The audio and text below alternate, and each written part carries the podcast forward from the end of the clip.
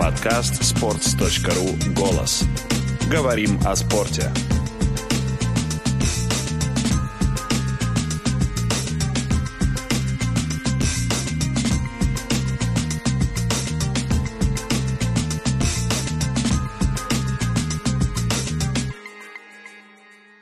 Всем привет, это подкаст sports.ru «Голос», с вами Роман Мун, и сегодня в гостях Василий Соловьев, бывший комментатор фигурного катания на НТВ+, человек, который прокомментировал три или четыре э, игры серии FIFA, человек, который сейчас э, делает успешную карьеру в кино. Привет. Как вы стали комментатором фигурного катания? Это такая семейная история. Дело в том, что э, моя мама работала всю жизнь на гостелерадио, то есть с 1975 года, когда, собственно, я и родился, она там и работала.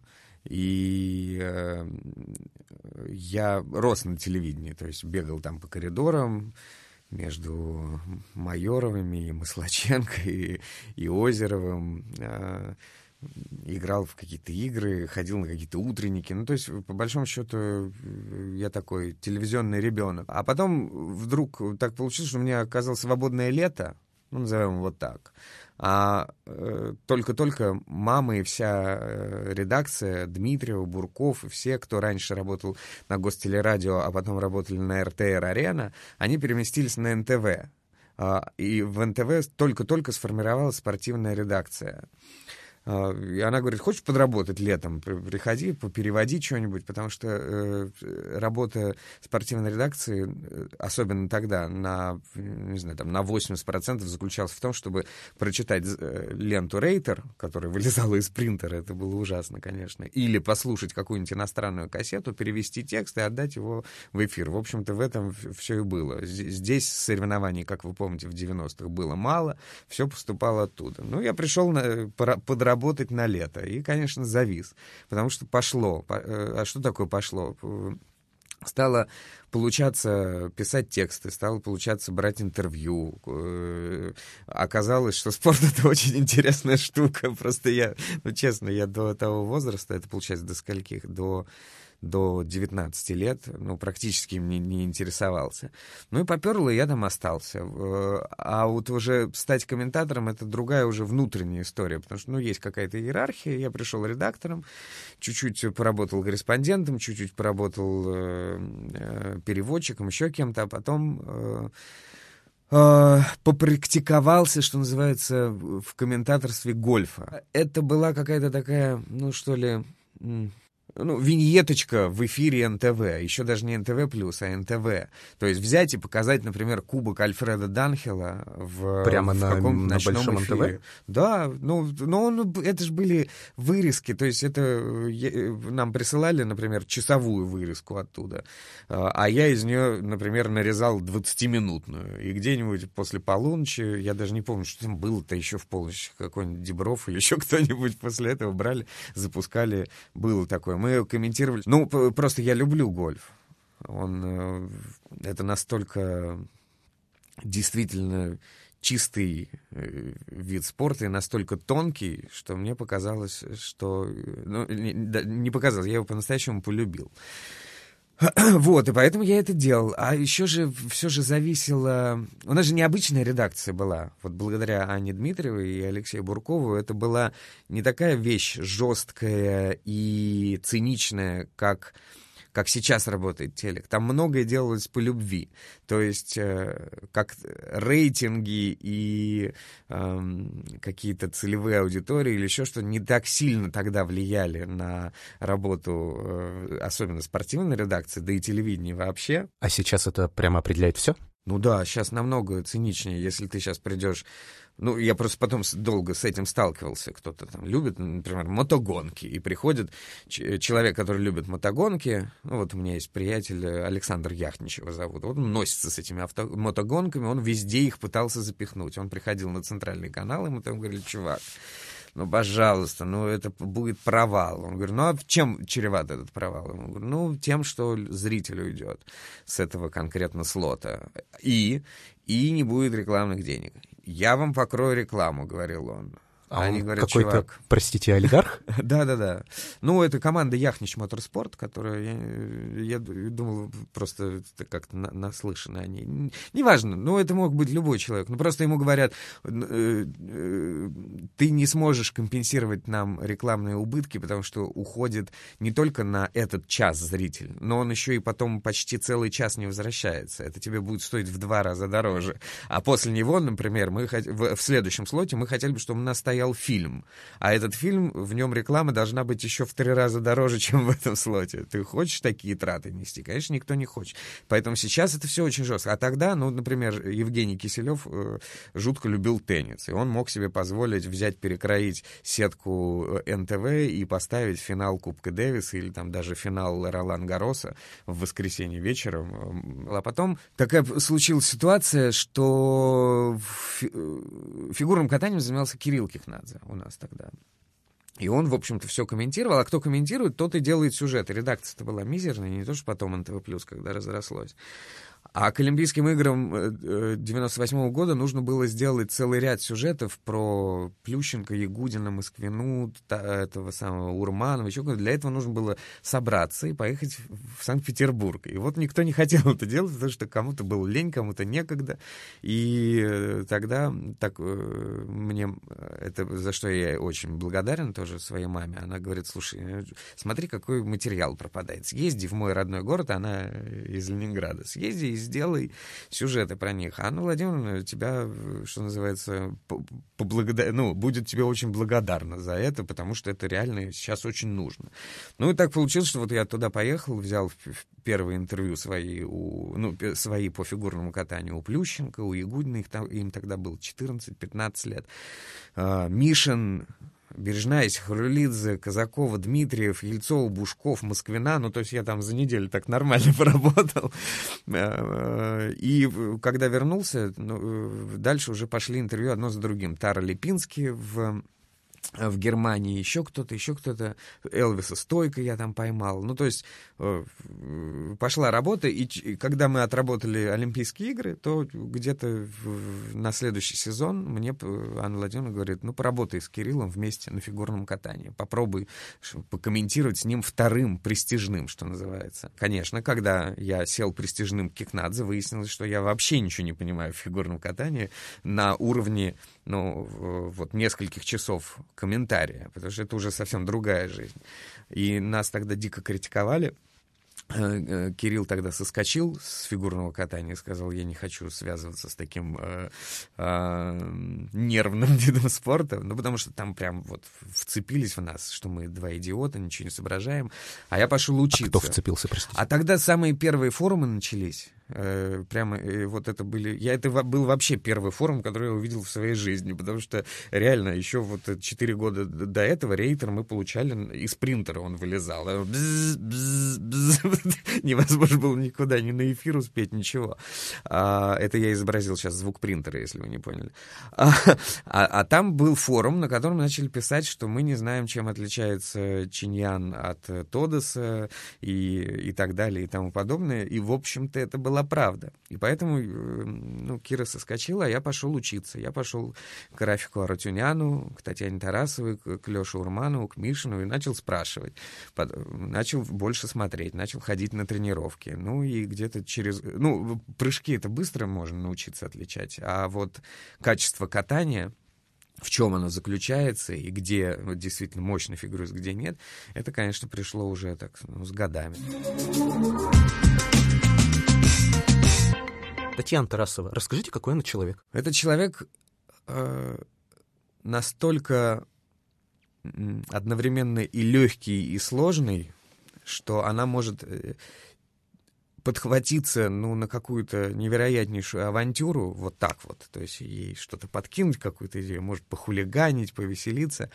И в то же время, если что-то э, э, идет, э, предположим, не по ее, не в, не в рамках ее э, локомотивного движения вперед, то очень можно напороться на очень серьезные, э, даже не то что не неприятности, что ли, а на очень серьезную войну, потому что это, ну это, ну это бомба, это человек-пароход, это человек, который умеет настолько убрать все лишнее, вот как Роден убирает все лишнее, и поэтому у него остается шедевр, так она из жизни своего спортсмена э, убирает все лишнее и помогает ему пройти этот путь идеально из, из своей жизни. Э, э, ну, это потрясает. Ты, ты, находишься рядом, и, э, с одной стороны, тебе весело с ней побалагурить иногда, потому что она очень любит побалагурить, пошутить, похулиганить. А с другой стороны, ты сидишь и понимаешь, что это, ну, вот, дико масштабная личность. У меня с ней связано несколько очень забавных э, каких-то эпизодов, в частности, как она заставляет себя идти вперед. Э, мы приехали с ней на соревнования, по-моему, в финал Гран-при в Италии в Турине как раз, по-моему. И она не могла встать с кровати, настолько ей было плохо. Ну, не секрет, что у Татьяны Анатольевны случаются э, проблемы со здоровьем. Она не могла встать с кровати, я постучался к ней в номер, э, дверь была открыта, я зашел, она лежит и говорит, я я не могу встать. То есть вот так, я думаю, сейчас нужно скорую помощь срочно вызывать. Что же? Говорит, Татьяна Анатольевна, лежите, отдыхайте, ничего не делайте, я сейчас э, сам пойду прокомментирую эти танцы, и ничего страшного. Такая секундная пауза. Нет, надо вставать. и она встает и идет, хотя только что не могла. Вообще, Татьяна Анатольевна такой забавный человек. Она очень странно лечится еще, плюс ко всему. Очень много пьет э, каких-то таблеток антибиотических. И я когда приехал к ней... Я вообще в первый раз антибиотики попробовал, э, когда приехал в, снимать материалы для Олимпийских игр в Солт-Лейк-Сити. Приехал к ней в Штаты, она как раз там работала. И э, я что-то простудился буквально чуть-чуть чуть-чуть. Она говорит, на, съешь, это антибиотики. И, и, а я даже не знал, что это. Сколько мне там было, 25 лет, молодой дурень.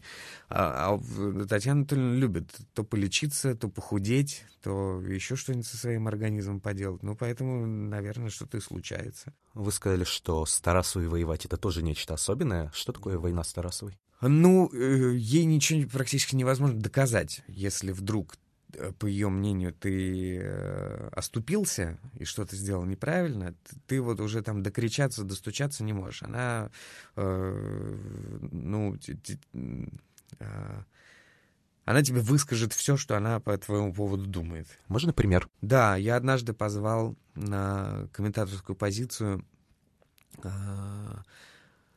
Вазгена Азраяна. А, помните такого фигуриста? Нет, он потом еще участвовал в танцах на льду вместе с Брежневой катался, а до этого он катался с Гребенкиной, ну, Гребенкину вы наверняка знаете. И еще с кучей э, фигуристов он катался за Армению и еще за что-то, может, даже за Белоруссию, я не помню уже, стерлось из памяти. Вазген такой специфический персонаж, э, э, такой немножко, нем, нем, э, немножко, как мне кажется, хитрован такой. И он как-то расположил меня к себе. Мы стали приятелями, и я его вот э, пригласил, пока Татьяна то ли, то ли не было, то ли она уехала куда-то, то ли мне нужна была какая-то ротация. А там же все э, как это сказать, не то что даже кланами, а ну такими группками. Все, все, все время друг против друга. Но могут меняться, да, то есть объединяться. Вдруг эти объединились, ну, предположим, с Писеевым, Чайковской, еще там с кем-нибудь. А вот эти объединились, значит, с теми-то, с теми-то. И, э, ну, иногда бывает, что навек порознь, да. И вот он, видимо, то ли был в каком-то другом, что ли, сообществе, то ли еще что-то. Но когда она э, трансляция закончилась, как ты мог, как ты, это предательство, как ты мог это, этого человека позвать? Я говорю, слушайте, ну, во-первых, я за разные объективные точки зрения. Во-вторых, это ваш вид спорта и так субъективный, и там все равно не разберешься. Людям интересно и, и вас Гена послушать. Почему нет? Нет! Это предательство, нет, значит, все, хлопнул дверью.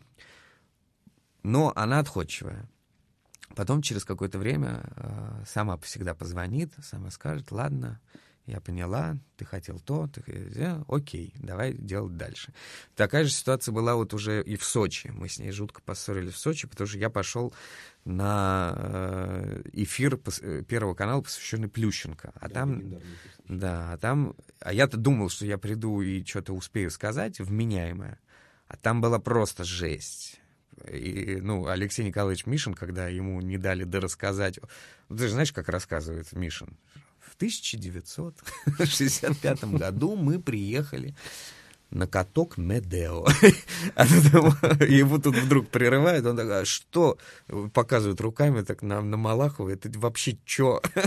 А, э, и у меня также, а я хотел что-то там сказать, объяснить всем, донести свою очень важную мысль по поводу Кофтона и Плющенко, и как вообще обстоит ситуация, как я ее видел. Но я ровным счетом ничего не успел сказать, э, только сказать, что э, все все равно справедливо, потому что, значит, то, как оно получилось, так оно и должно было быть. А Татьяна Анатольевна сочла это предательством, потому что я сказал что-то не то про Кофтона, и мне, конечно же, прилетело. А вспомните самую дикую дичь с того эфира про Плющенко? Дичь была в том, что э, Малахов всех перебивал бесконечно, что он не давал сказать э, ни слова ни Мишину, никому, что они запускали какие-то сюжеты, в которых каким-то образом очерняли, ну, Ягудина, каким-то образом выставляли его, ну, таким не очень адекватным человеком. Ну, и это все, ну, такой, прям вот в стиле этой передачи, в стиле Первого канала, э, в, в плохом смысле этого слова, так это и прошло. Ну, не, не помню, за, за, за что уцепиться даже. А зачем вы туда пошли? Я туда пошел, потому что, э, во-первых, вечером э, в Сочи все равно нефиг делать. Во-вторых, э, ну, я все-таки дружу и э, по итогам этого всего и с, и с Плющенко, и с Мишиным. И когда тебе говорят, что сейчас будет эфир, посвященный Жене, и там э, ну, нужна товарищеская, что называется, группа э, участия, то ну, ты идешь. Там была Ира Слуцкая. То есть это, ну как, Просто кажется очевидным, что у Малахова да, все да, выглядят как Да в том-то и дело, что ты все время забываешь, что, что куда ты идешь. Есть ощущение, что если это на Олимпийских играх, то это может, может быть будут какие-то теплые семейные посиделки. Что-то такое, где, можно сказать... Ну, например, к той же Татьяне Тарасовой на Первый э, канал, на программу, которую Меньшова и Галкин вели. Я же пришел, там все было пристойно, по-семейному рассказывали, вспоминали, какие-то сюжетики крутили и так далее. Случается и такое. И мне показалось, что на Олимпийских играх так оно и будет. А потом... Ну, опять же, ты же медийный человек, ты же, э, с другой стороны, тоже я же уже собирался завязывать со спортивным комментатором. Да бог знает, что туда поперся. Ну, вот так вот случилось. Несколько лет назад в интервью вас спрашивали, кто, по-вашему, принял решение, что Плющенко не будет участвовать в Олимпиаде 2014 э, в одиночном катании. И вы сказали, кто-то в нескольких миллиметрах от Бога. Вы о Путине? Ну, там же, э, давайте проследим цепочку. Она же очень короткая. И, и, и имеется в виду не не выступать, а сняться. Сняться. Кто решил сняться? Просто э, представьте себе, во-первых, вообще всю ситуацию в этом во всем. Евгений Плющенко — посол игр. Он э, участвовал в презентации Сочи в Гватемале в 2007 году э, вместе с Путиным. Он член команды. Он э, нес вот это... Ну, посол — это не, не пустые слова, он правда был этим человеком. Когда за э, два года до Олимпийских игр никто не верил, что Женя вообще вернется, он вернулся на чемпионат России и в таком виде, что все сказали «Вау!». Э, именно за два. Не, э, то есть, пардон, ну, то есть не, на чемпионате, который не, не перед играми был, а за год до этого он был э, в абсолютном топе э, на чемпионате России. То есть было понятно, что никого, никто другой рядом не стоит. Но всем тут же было понятно, что у, Жени есть, э, конечно же, уже изношенный ресурс. Ему уже немало лет, и для него каждое выступление — это подвиг, это правда. Соответственно, все прекрасно понимали, что если он подготовится и придет в пике к чемпионату России, то на Олимпийских играх у него по-любому будет спад. Ну как ты не крути. Там, естественно, чемпионат Европы, как всегда, у них э, пропускается, это даже не, не зачитывается. Поэтому о том, что Женя будет выступать на Олимпийских играх э, в 2014 году, было решено не, не на чемпионате России э, за, за два месяца, а за год. На том же чемпионате, как э, вы, наверное, помните, была рокировка. Там же, э, э, по-моему, Ой, я сейчас по номерам, по, всех по номерам не помню, но там э, Кофтун в тройку не вошел. Но он был очень э, перспективным парнем, и ему дали шанс для того, чтобы он поехал на чемпионат Европы и на чемпионат мира и попытался взять еще одну путевку плюс к, ну, назовем ее к Плющинской, ну, потому что уже все было решено. Посол не мог не выступать. И, как вы помните, на том чемпионате, э, именно выступление на чемпионате мира, выступление Кофтуна поставило крест на второй путевке. Таким образом, он перечеркнул участие еще кого-либо, кроме Плющенко, на Олимпийских играх. Э, чемпионат России закончился, э, его выиграл Кофтун, на Олимпийские игры послали Плющенко, начался скандал. И э, вот там, кстати, пиар, и в основном пиар этого самого э, Федерации фигурного катания сыграл очень плохую роль. Дело в том, что э, на одной из пресс-конференций, то ли, то, ли, то, ли, то ли в общении с журналистами, то ли Плющенко, то ли кто-то еще, взяли и зачем-то сказали, ну ничего страшного, что я поеду, а Кофтон выиграл, потому что я выступлю, а потом снимусь по болезни. А, и тут же все соперники, Канадская федерация, Американская, сказали, что вы уже знаете, что вы за два месяца заболеете. Ну, это, но тогда, тогда, ребята, э, тогда, ребята, готовьтесь к протестам. И было ясно уже, что все, Кофтуна там уже не поменять, что один только Евгений Плюшко. И вот мы себе представляем, что Евгений выступил, э, выиграл золотую медаль в команде. И после этого нужно решить э, вопрос а, медального зачета, э, престижа страны. Вот Женя его сам решить, ну, ну, скорее всего, не может, даже с Яной. Ну, то есть он может иметь мнение, он может иметь опасения, он может иметь э, статус, да, которым он не хочет, например, поступиться. Хотя я уверен, что если бы Женя э, все-таки остался и откатался, э, я уверен, что он был бы на пьедестале. По тому, как там все валились, я думаю, он бы добрался. При том судействе, которое было дружелюбное в Сочи. Но он не захотел, и он э, подумал, что, может быть, это закончится некрасиво. Имеет право бояться, да, опасаться или, скажем так, иметь к этому отношение. Он идет к Мишину. Ну, а Мишин что ему скажет? Ну, Жень, я не знаю, давай посоветуемся с президентом Федерации. Президент Федерации, Валентин Николаевич, помните? Смутно. Да, 40 лет человек просидел на своем посту. Принимал ли он такие роковые решения, раз он так долго зажил? Конечно, это мудрый, дипломатичный человек, который, конечно же, пошел, ну, минимум к Мутко.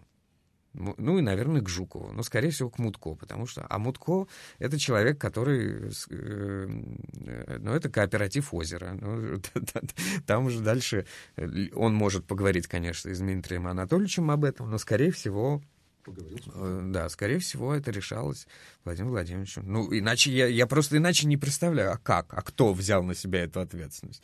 И сказали, Женечка, давай, э, не переживай, Страна тебя любит, страна тебя ценит. Ты сделал все, что мог, можно идти отдыхать. Береги себя.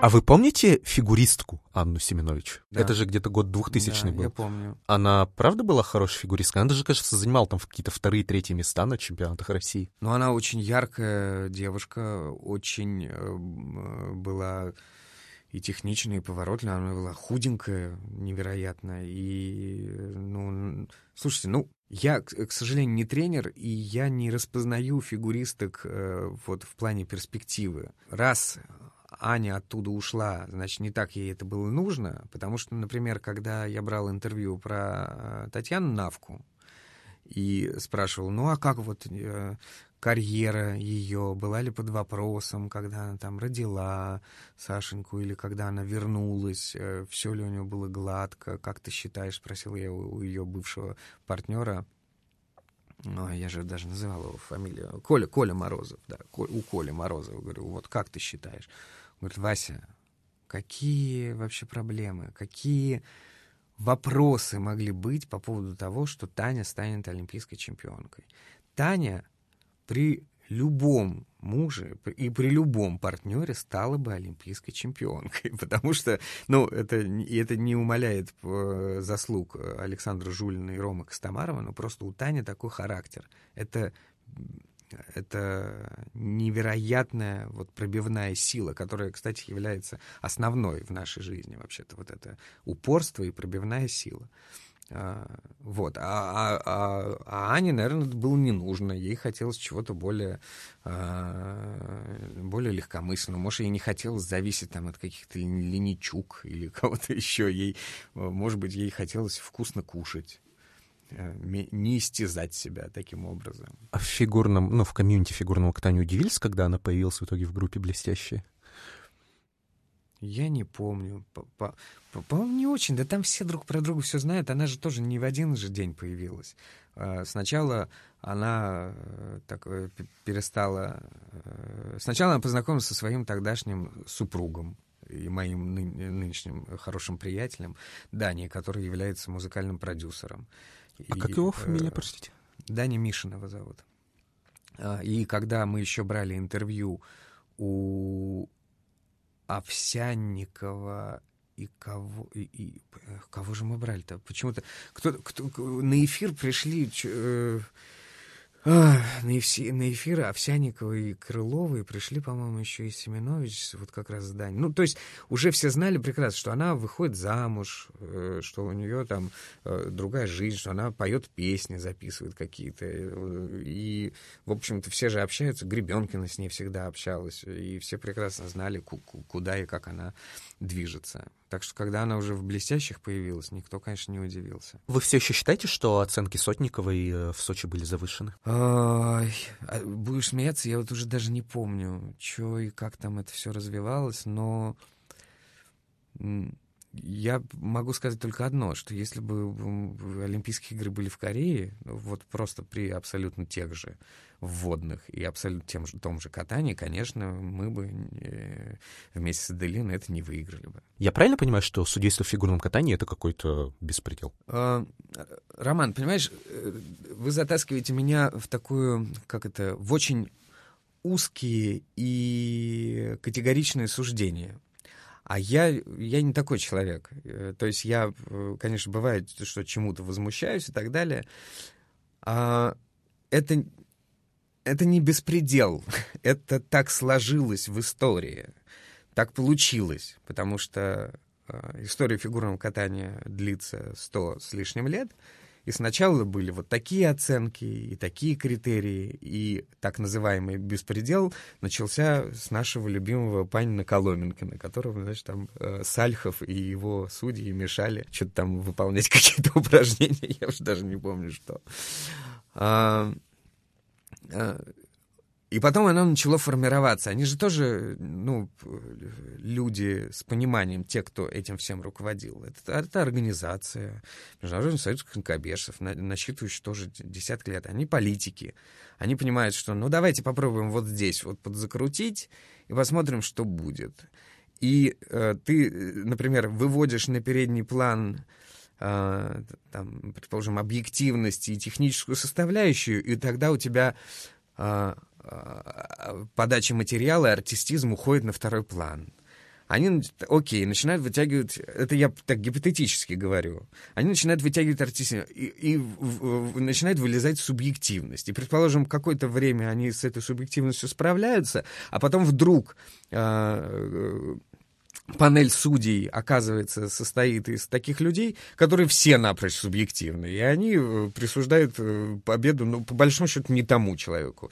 Международный союз опять такой, что же нам с этим делать? Ну, и начинается вот такая вот долгая, длинная возня. Потом начинается война, холодная война, когда э, все разделяются на лагере, уже судейство не имеет никакого отношения, по большому счету, к сути материала, потому что э, эти голосуют за одних, эти голосуют за других. И у международного Международного союза конькобежцев новая головная боль. А теперь как вот это разбавить? Потом Соответственно, при переходе от э, шестибальной системы к той системе, значит, у них э, были э, новые проблемы. Причем, опять же, э, им же невыгодно, чтобы кто-то э, вылезал и выигрывал все соревнования на протяжении какого-то времени. Почему? Особенно если это какой-то человек, ну, скажем так, немножко не оттуда. Откуда, предположим, к ним приходят спонсоры. Им приходится в этом что-то что придумывать. Это вечная, бесконечная головная боль. Самое глупое, нелепое и забавное в этом — это то, что э, когда я стал комментатором, я, естественно, пытал, э, ты, ты, ну, инстинктивно, ты пытаешься, будучи профессионалом, ты пытаешься понять, как думают судьи, и, э, ну, как это, делать какие-то прогнозы. Или вот выступил спортсмен, и ты хочешь сказать, даже не то, что сказать, а хотя бы, ну, объяснить, сам себе и зрителям, что он катался лучше, это объективно лучше, и он, скорее всего, станет чемпионом. А судьи, предположим, делают чемпионом другого человека. Ты в этот момент думаешь, ну ты, ты Вася э, Соловьев, ты думаешь, ну опять я ничего не понимаю в фигурном катании, что же я за пень? И ты ждешь, когда к тебе приходит, придет на э, позицию Урманов или Тарасова. И они вдруг начинают про кого-то рассказывать, и говорят, ну вот, он сделал это лучше, и, конечно, он сейчас займет первое место. И он занимает второе. Ну, странно, что судьи так решили. То есть, если они не знают, и это не их ученики, это не, вот, не в случае там, с Аделиной или с кем-то еще, это не их ученики, а это просто, там, предположим, какая-нибудь Каролина Коснер или какая-нибудь там швейцарка, э, господи, забыл, как ее зовут, я просто пытаюсь вспомнить какой-то конкретный пример, это было на этапах серии Гран-при и они не А я-то тогда как должен понять? Вот это вот меня, конечно, упарывает. То, что все зависит от... Э, э, э, результат абсолютно непредсказуем. Сколько бы ты вот этих баллов там, ни, ни, ни, какую бы ты систему не вводил, результат непредсказуем. Все будет так, как решать судьи. Может быть, это и хорошо, а может быть, это я, я не знаю. Я зацеплюсь вот за момент со спонсорами, который да, вы упомянули. То есть я правильно понимаю, что все понимают в фигурном катании, что Международная Федерация фигурного катания может сказать судьям что-то вроде «Вот из этой страны к нам приходят спонсоры, сделайте, пожалуйста, так, чтобы хотя бы там раз 8 лет, да, они там что-нибудь брали на Олимпиаде». Нет, это намного более тонкая работа. Во-первых, нет Федерации фигурного катания, есть Международный союз конькобежцев. Да, да, да. да, да. А, во-вторых, это делается тоньше. Э, это э, тончайшая дипломатическая работа, которая ведется ежедневно. И, э, ну, это такой спортивный мид. Ну, ну, то есть там не говорится все вот так вот прямо. Но цель примерно такая. Ну, конечно. И, и такая тоже. Разная есть цель. Сейчас есть цель сделать так, чтобы э, Путину не доставалось ничего. Ну, отлично, любые способы хороши. Давайте так воевать. Я, э, для меня показательные вещи, как пытались принизить, э, обесценить достижения Ягудина и Плющенко после Олимпийских игр. Вы знаете эту историю? Нет? Расскажите. Э, Ягудин ну, то, как выиграл Ягудин, я думаю, вы так примерно помните. Он катал короткую программу под названием «Зима», и это был абсолютнейший шедевр. Я ее могу вот до сих пор пересматривать сколько угодно. Это, ну, это невероятно. Это какой-то это прорыв был и эмоциональный, и хореографический, и музыкальный, любой. Это что-то вот прямо на финале Гран-при вы бы видели, как вскочили люди на этой программе. То есть он вот так поднимает руки, и весь зал просто как, как, ну, как по команде, так в армии не встают, как они встали. Он выигрывает Олимпийские игры. Впервые в истории, это же была еще шестибальная система, впервые в истории мужчина-одиночник победил единогласно.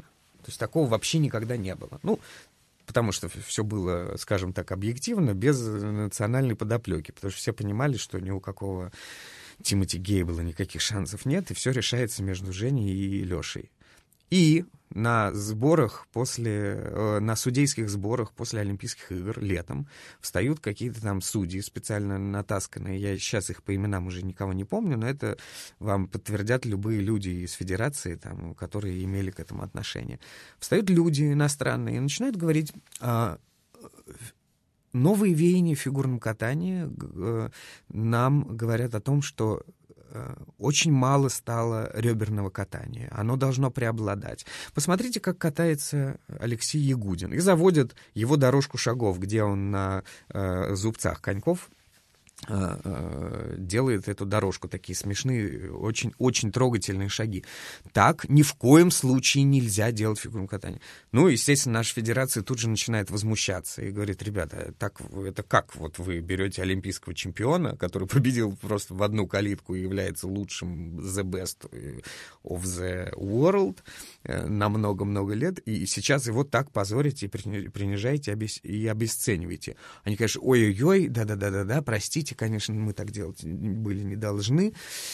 Простите, простите, простите, э, больше не будем.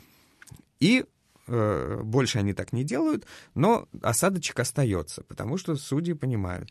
Леша ушел после этого. Ну, то есть он ушел не из-за этого, но он после этого ушел, и на, на него это больше ну, не, не распространялось. А у Жени был точно такой же период, потому что он выехал и в одну калитку выиграл Олимпийские игры в Турине. И после Турина что произошло? Ровным счетом то же самое. Собрались судьи на очередной семинар, завели выступление Плющенко и сказали, а где соединительные шаги?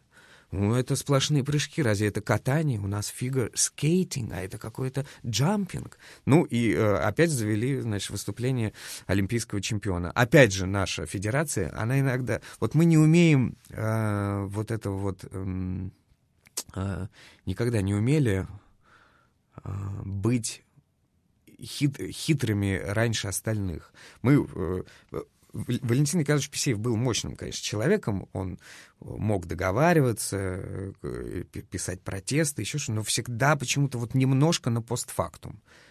Мы никогда, мы, у нас никогда не было вот этой подлости взять, встать и рассказать, что, ну, предположим, э, э, как Сара Хьюз не докручивает прыжки. Ну, всем нам и так очевидно, что нам выходить и собирать по этому поводу семинар, да, э, ну, это так не делается. Ну, выиграла Сара, да, мы там, ну, упустили вот эту политическую, эмоциональную борьбу, канадцы нас задавили там, эти нас задавили сям, ну, окей. А, а вот они так борются.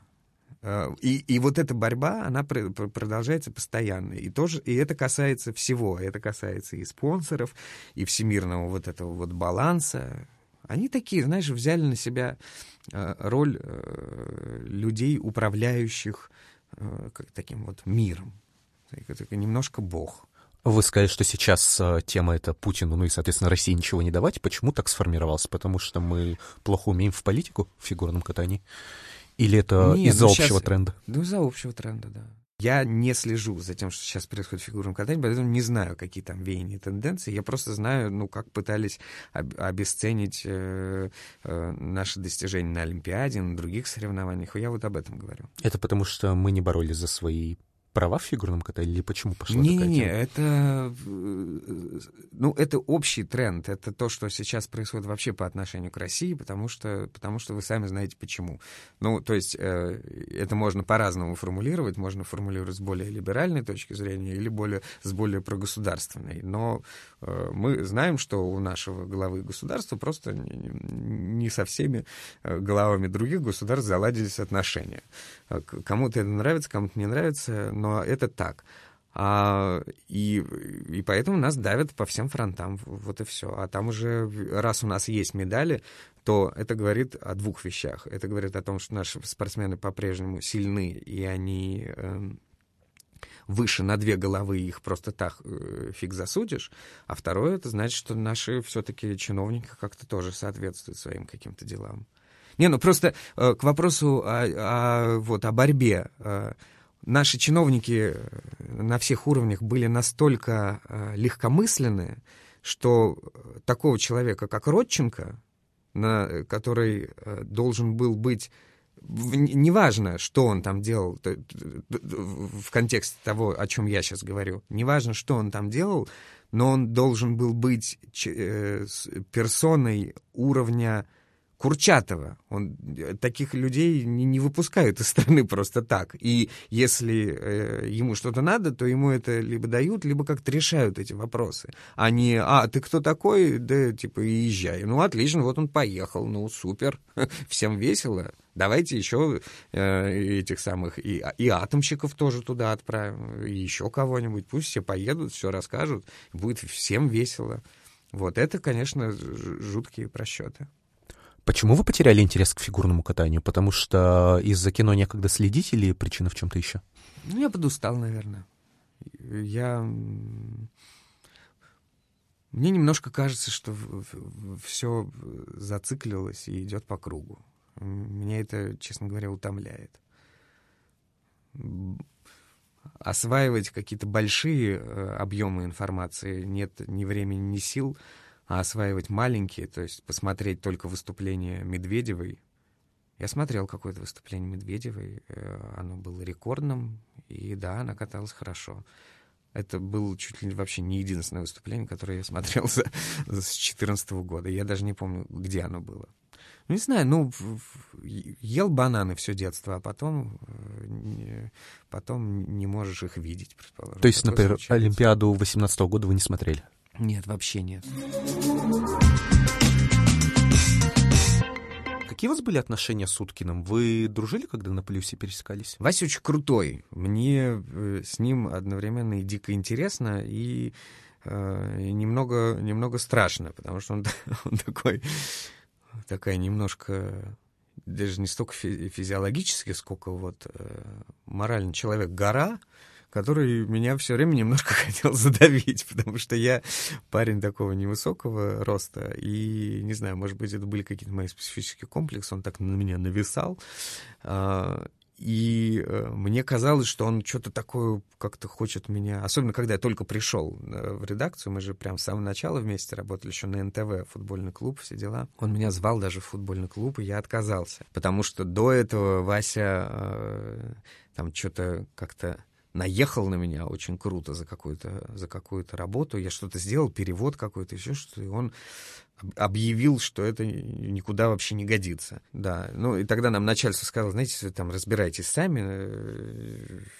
Вася, если ты считаешь, что это, что Вася сделал плохо, ну, значит, научи его, пусть делает лучше. А что, значит, что мы-то с этим совсем будем разбираться? Ну, какая-то такая вот была сложная психологическая ситуация. Я такой, э, мне казалось, что Вася на меня все время должен быть строг, слишком, слишком строгий для меня. Я не люблю строгий. У них в футбольном клубе у них же там иерархия, у них там все жестко, а я так не люблю. Я люблю вот один, сел себе на комментаторской позиции где-нибудь посередине Шотландии сидишь и, и трендишь про гольф. Вот. И, и я не пошел. Потом Вася звал один раз, другой. А, а потом как-то мы где-то были какие-то были разговоры по душам, и я понял, что Вася... А, после Турина, вот, например, Вася сказал, что мы очень круто поработали с Татьяной Анатольевной и всячески меня хвалил. Ну, я понял, э, что он все-таки хорошо ко мне относится, хоть он и сложный человек. Поэтому, когда на Васю начались всякие разные нападки вот уже в, нов... в новейшей истории, я, конечно, встал на его сторону. А, и мы сейчас, да, мы сейчас с ним общаемся периодически. Привет, Если привет. верить русской Википедии, у вас тогда был какой-то проект по озвучке на Матч ТВ, да, да, который да. закончился сразу после того, как вы выступили в защиту да. Василия. Это правда? Да, да. А вам так искали на канале, типа, сори, вот вы наговорили лишнего? А там не на канале, там была небольшая производящая компания, э, которая, э, которой руководит э, мой товарищ. Он позвонил, сказал, Вася, я вынужден тебе позвонить, хотя он был бог знает где, но он говорит, я не хотел тебе писать, я вынужден тебе позвонить. Мне позвонили от руководства и попросили, чтобы не ты больше озвучивал эти передачи. А я, э, я не знаю почему, наверное, из-за этого, но никто это так не формулировал, просто сказали, что хотят поменять голос. Василий, спасибо. Спасибо большое, и вам всем удачи в том, чем вы занимаетесь, друзья. Это был подкаст «Голос», с вами был Роман Мун. Слушайте нас в сервисах SoundStream, CastBox, подкасты Apple, ВКонтакте, YouTube и других платформах.